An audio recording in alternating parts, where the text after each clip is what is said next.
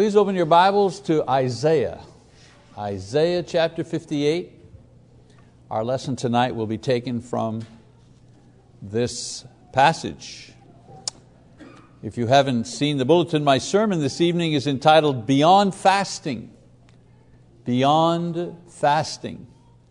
And it's a, an unusual sermon, uh, unusual sermon title.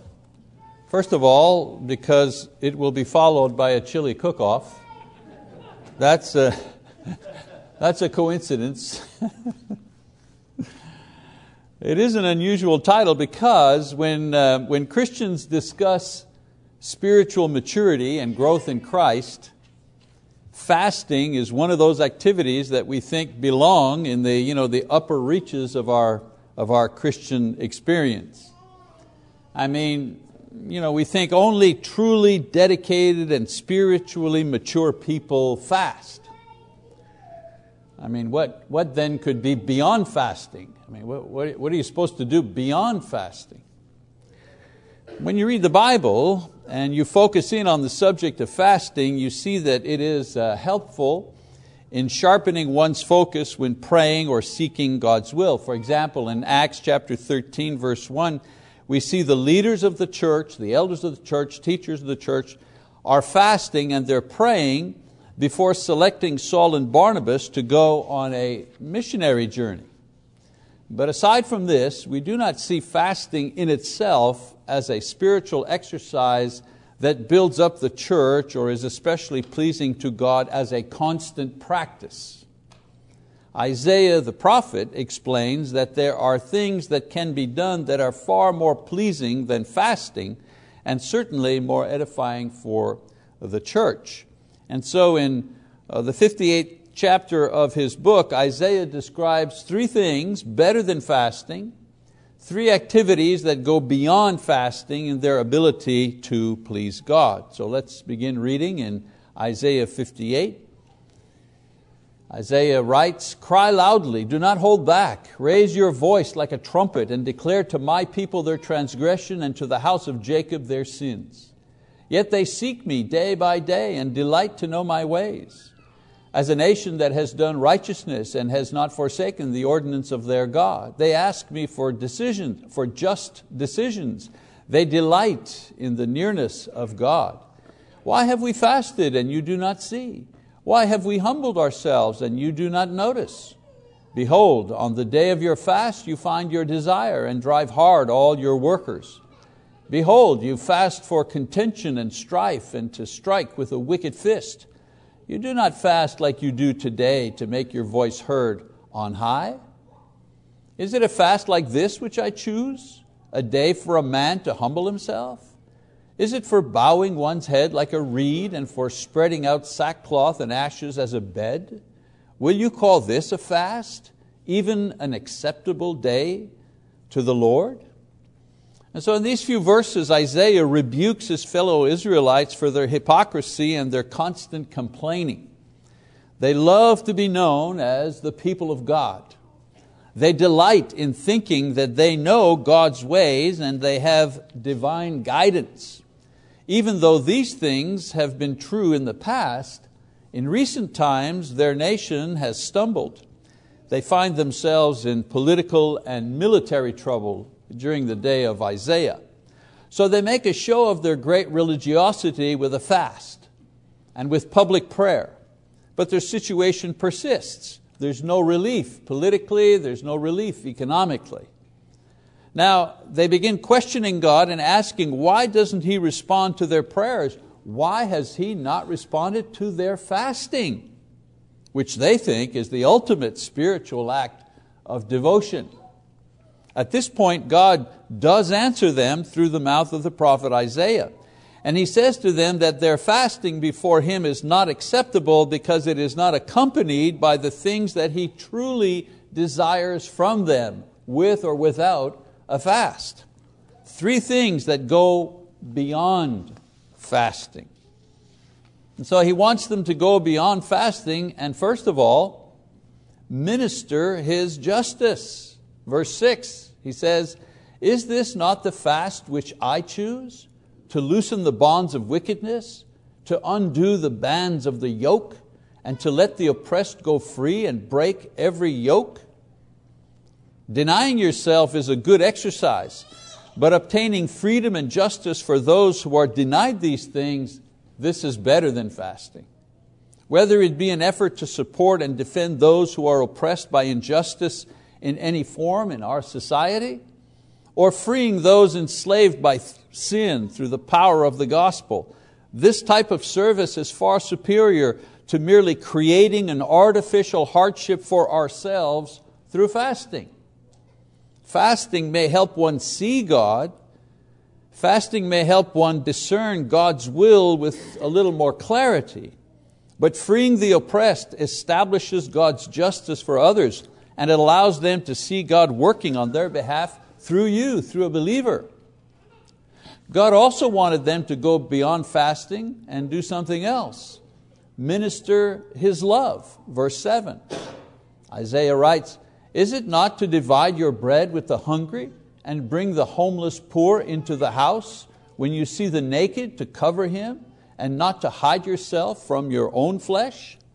Denying ourselves food and drink for a time, this is not an act of love, it's an act of discipline.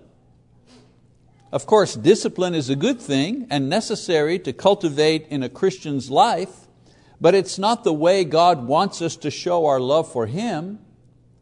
Fasting focuses the attention on self, and it's all about mastering self. Love requires us to focus on others, and showing our love to God demands that we focus our attention on others, not self.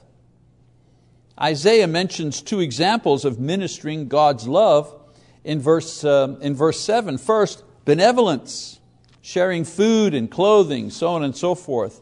And secondly, taking the responsibility for the needs of one's own family. And so fasting provides a demonstration of one's self control before God. It's a, it's a private thing. No one else is supposed to know. But ministering God's love, however, creates a triple witness that glorifies and honors God. It's a witness to God Himself that you love Him. It's a witness to others that you are a sincere Christian. And it's a witness to the world that God is love and God's disciples in Christ minister God's love to other people. One other spiritual exercise that Isaiah mentions, which goes far beyond fasting, ministering God's peace in verse 9b.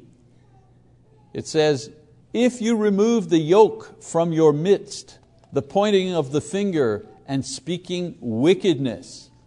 You know, the good feeling we get from fasting is that of self satisfaction, the pleasure we experience when we begin mastering our own flesh and don't get me wrong, this is okay. This is a legitimate pleasure when we take control over our flesh.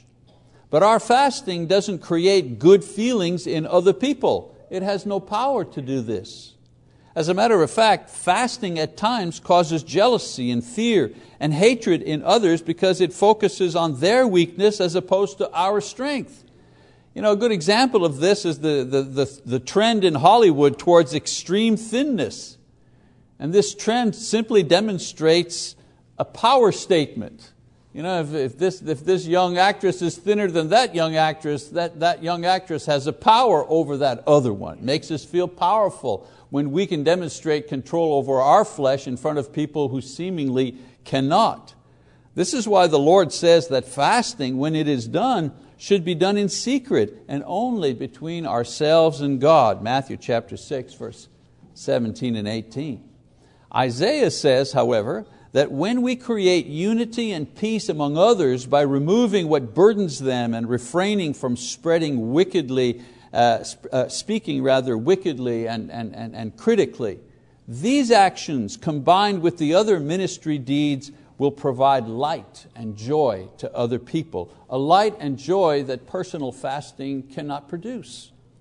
Ministering God's peace means that arguments and disputes and criticisms and divisions and other such things are on the decline when we are involved. You ever notice that if you're a supervisor, manager, or something like a teacher, and there's trouble. There always seems to be trouble over in, with this group over here.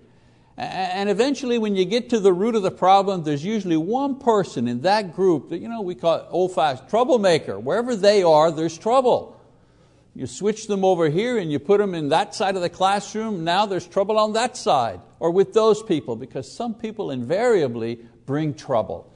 They gossip, they criticize, they, oh, you know, they, they, they just stir people up. Well, Isaiah, or God is saying through Isaiah, uh, when you're around, those type of things should not increase, increase. Those things should decrease. You bring peace to wherever you are. We bring healing. We lift up. We speak kindness and wisdom and love.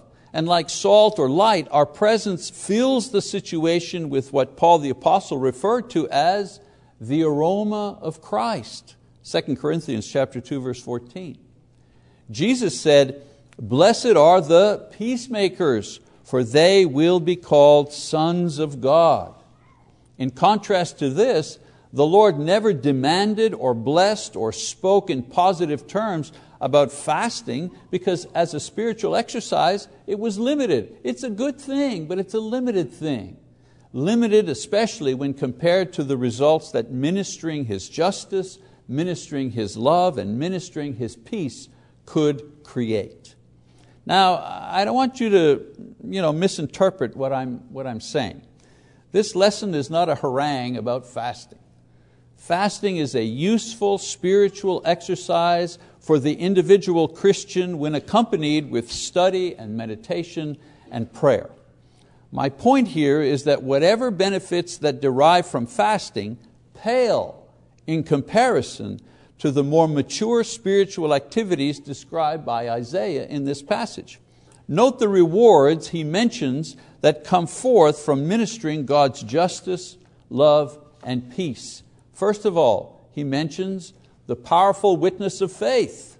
Verses 6 to 8, just read verse 8. He says, Then you're, you do these things, right? The rewards of ministry.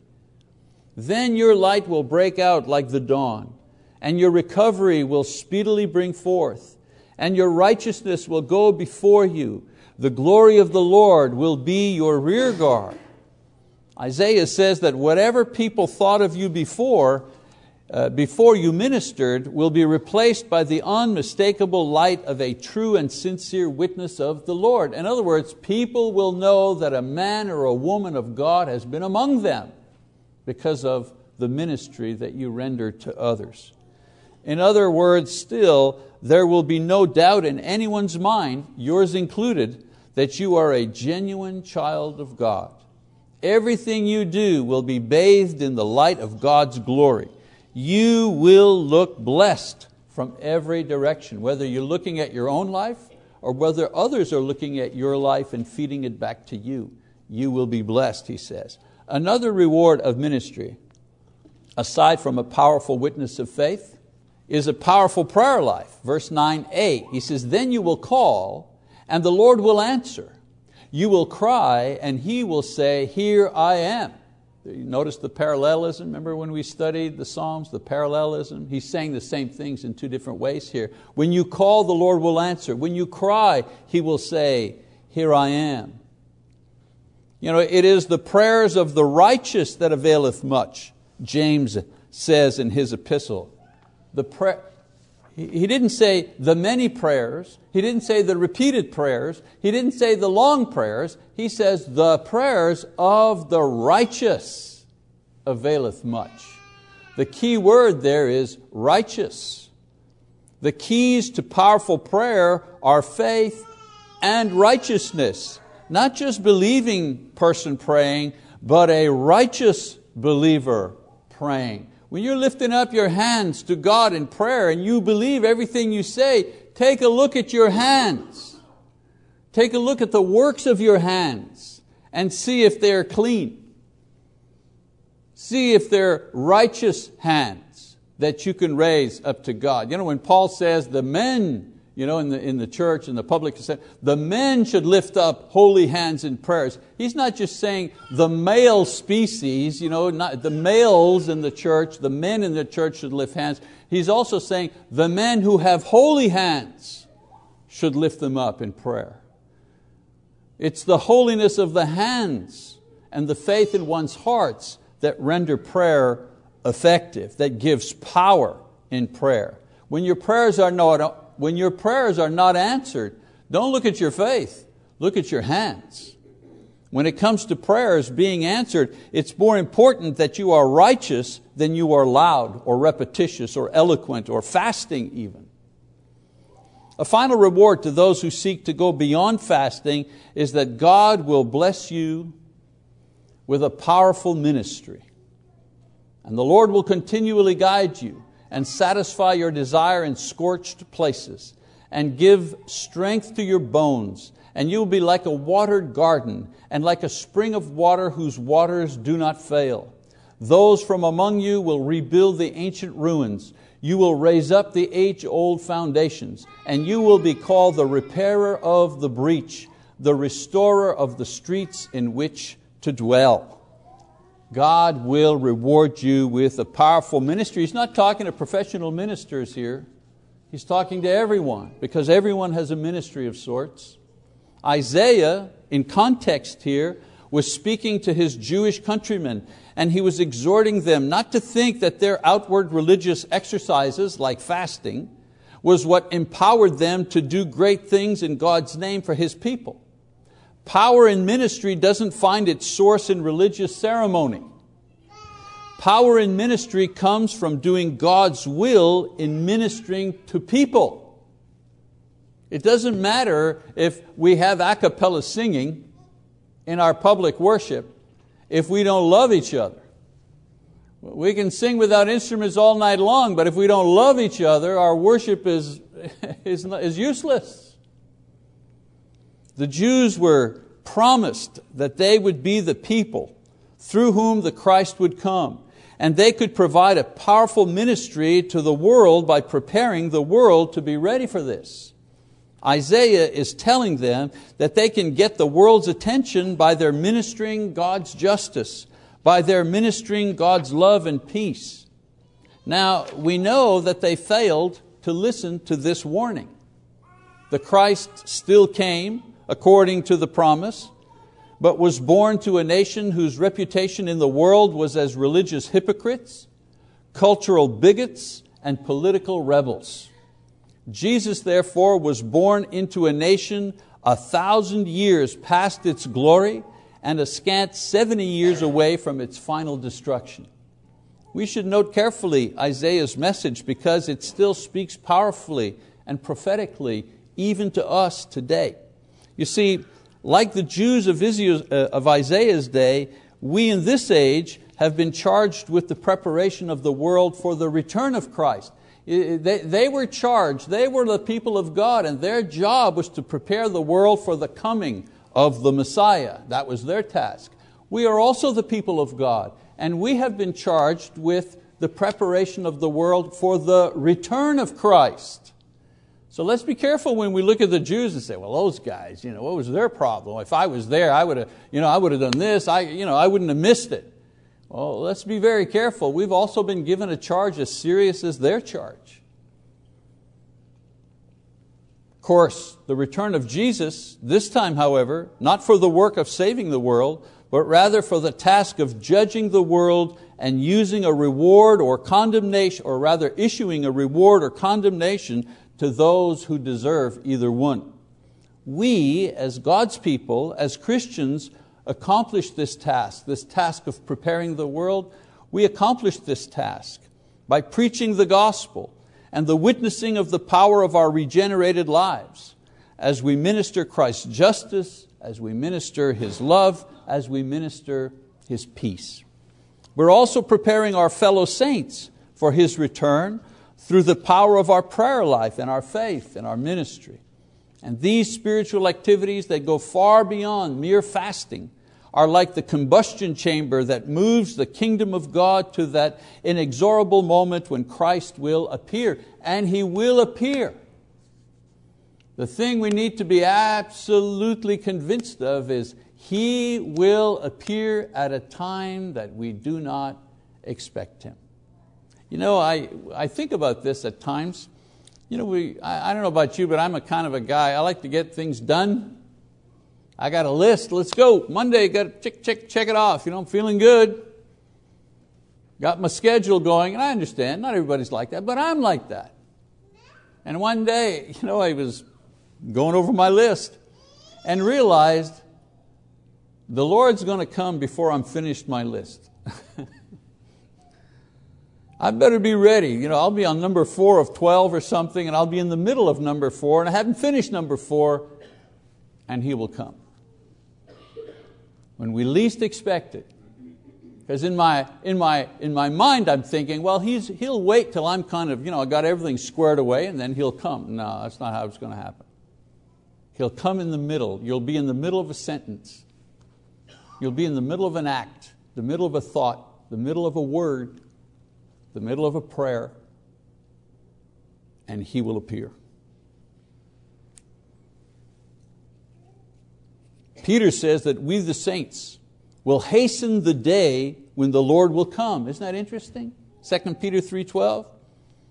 Now you're probably wondering what all of this has to do with fasting, that I'm rambling and I'm far off the subject, but I'm not. Let me try to put this together.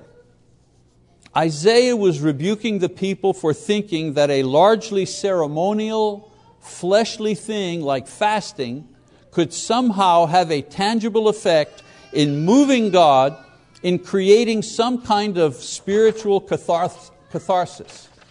In other words, if we fast, if we really give ourselves to this exercise, it'll move God to do something. Do something about our economic situation. Do something about our political situation. But nothing happened.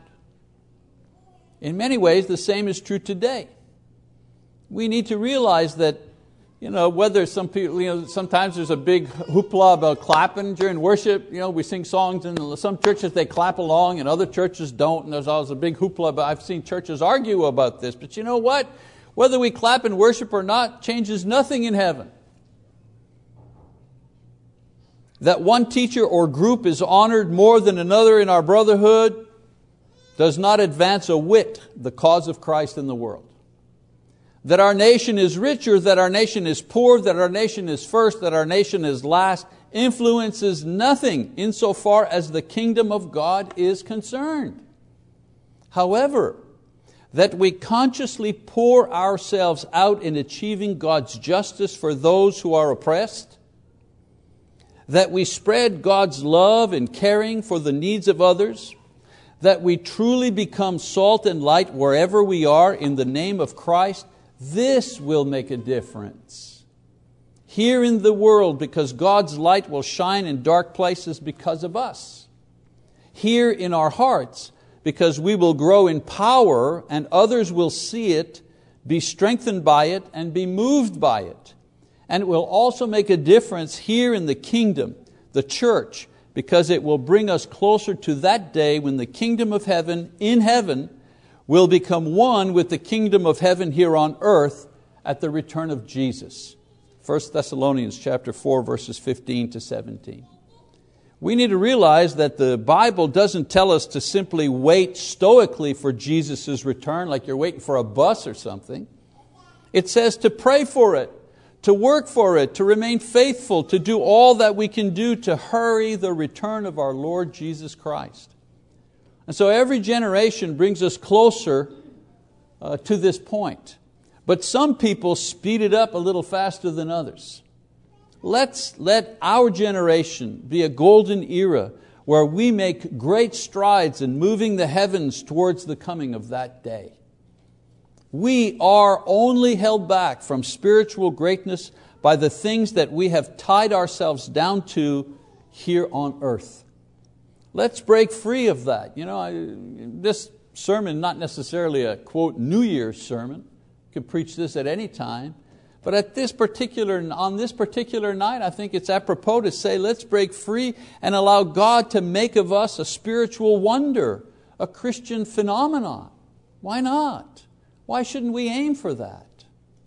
Let's cross the divided sea of doubt and fear. Let's walk on the water of materialism without sinking.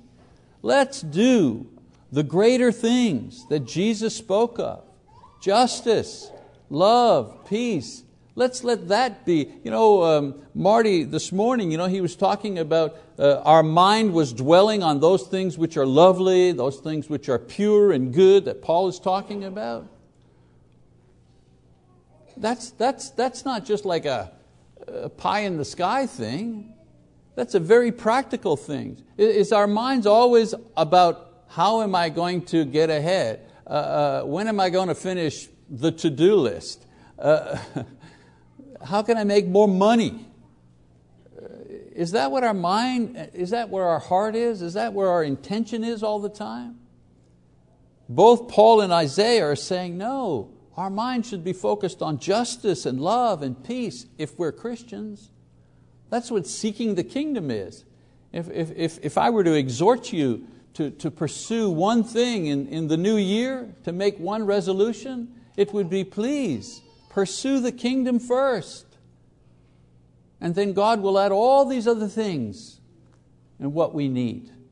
It's such a simple promise, but we, we forget it all the time because it seems so impossible. But no, our task is to seek the kingdom of God in everything we do each day. And He says, if you put your mind to that, I'll make sure that everything you need, I'll provide it for you. But unfortunately, what we do is we put all our heart and soul and energy in providing the things we need, and then once a week we give God an hour of our time. And then we wonder, why am I not growing? Why am I not getting this? Why don't I have more spiritual insight? Why am I not more powerful in overcoming this temptation or whatever? Well, how strong would you be if you only spent one hour a week in the gym? Or if you only followed your diet, one meal, one meal per week you followed your diet, how successful would you be? You know, if you're an athlete, you only train once a week. How, could you go to the Olympics on once a week? Why, why in heaven's name do we ever think that we can become great spiritually by investing an hour or two of time? God is calling us to give our whole heart. And so what does it mean to love God with our whole heart and soul and mind and strength? That means that attitude on a daily basis. And brothers and sisters, it's not a burden. It's, it's not a thing that's hard to do. It's liberating.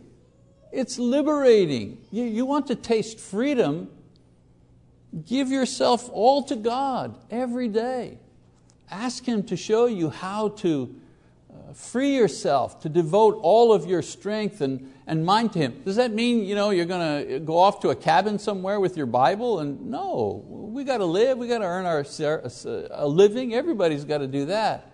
It's an attitude, it's an attitude of heart and spirit. And what a liberating attitude it is once we, once we get past the doubt that if we don't invest every moment of energy in this world, we won't make it. This is, this is Satan. This is the world that is convincing us of that. Jesus gives us the recipe for a happy, content, and successful life. Seek ye the kingdom first, he said. Make that first in everything, and I will provide everything else that you need. Brothers and sisters, we can do it, and we should do it.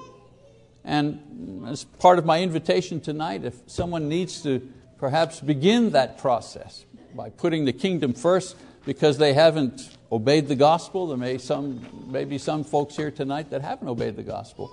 Maybe someone needs the prayers. I mean, uh, I know I repeat it every time, but believe me, I mean it with all my heart when I say perhaps there's someone that needs the prayers of the church to be strengthened in the things that I've talked about tonight.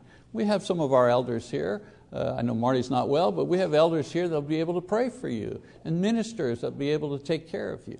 So if you have a need of some kind, then I encourage you to come forward and uh, ask uh, for prayers or uh, confess Christ as we stand and as Johnny leads us in our song of encouragement.